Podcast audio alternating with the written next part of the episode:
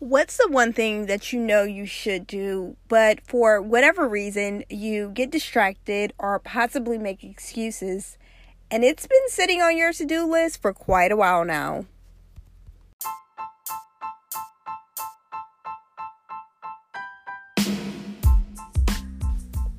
Hello, hello. It's me, Jacqueline Twillie, best-selling author of Navigating the Career Jungle and founder of Zero Gap the training and development firm focused on women who work within male dominated industries. Welcome to the podcast, y'all.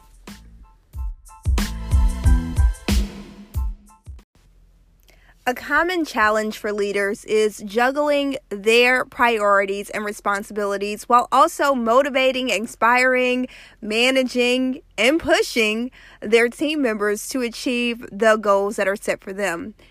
It can be overwhelming at times. Other people thrive in it. Some people call it the messy, and other people say it is a bliss of chaos. It's like the person whose desk is filled with papers and stacks, and they know exactly where everything is. And then you have other people who have a neat and tidy desk, and they also know where everything is. When it comes to taking action, it looks different for all of us. And when it comes to inspiring our team to take action, it looks different for them as well. But here's the key as leaders, our actions they speak just as loud, if not louder, than our words. So we want to be able to exemplify the behaviors that we want to see in our team. I recently heard from a person who said, Jacqueline, I need you to do a Q&A segment on the podcast because I have a dilemma. So her email was quite detailed, and I do appreciate the detail, and I'm leaving her name out at her request. I'm going to give you a summary of the situation. This leader went on vacation, and when she got back, she some type of way was looped into an email chain of team members saying how productive they were when she was away. And her initial reaction was to go and call them all in the meeting and give them a finger wagging, telling them off, per se. But as she took a few moments to collect herself and her thoughts and let her emotions ride down, she turned that anger into a moment where she said, Ouch this hurts.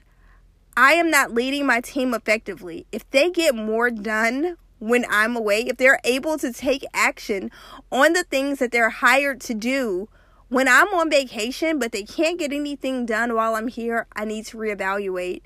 And she said, and I probably need to reevaluate how I respond to things that upset me because clearly I am doing something that is decreasing the productivity of the team.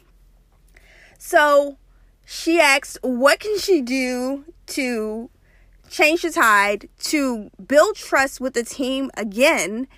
And I thought, wow, this is a leader who is so self aware. Maybe, you know, there were some actions that were taken that led to this ouch, aha moment. But at the end of the day, it takes a lot of courage to send an email and say, hey, answer my question on the podcast.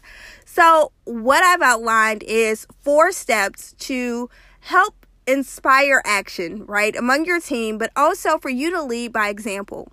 So, one, I like to say, go into flow. So, this is the acronym that we're using today facts over feelings it seems like your initial response may be to respond in an emotionally charged way, which I think is natural for most of us. Hey, we are human. But because you are leading a team, because your actions are monitored, things that you do for them to see and the things that you don't do, they see as well. Make sure that when you respond or as you're leading, you're putting facts over feelings. That's the F and flow, the acronym for today.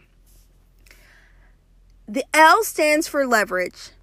So, leverage opportunities to listen and to learn. That's three L's on the the L in flow. But leverage those opportunities to listen and to learn. Listen to your team members. It sounds like you have a really strong team. They're able to get a lot of things done. They're able to execute on the vision that is set before them. So give them opportunities to shine, ask for their opinion, and instead of jumping in as a leader to offer solutions or to tell them what to do, give them opportunities to shine and learn from them. All right. So O, it stands for open the door for new opportunities. Find out how you can support them and open the door for your team members. Whatever it needs to be done. You know, that looks so different for so many organizations, whether it's a small organization or a large. You know what it takes to open a door and open access to opportunities. So be the leader who does that. And then the W in it is know when to walk away.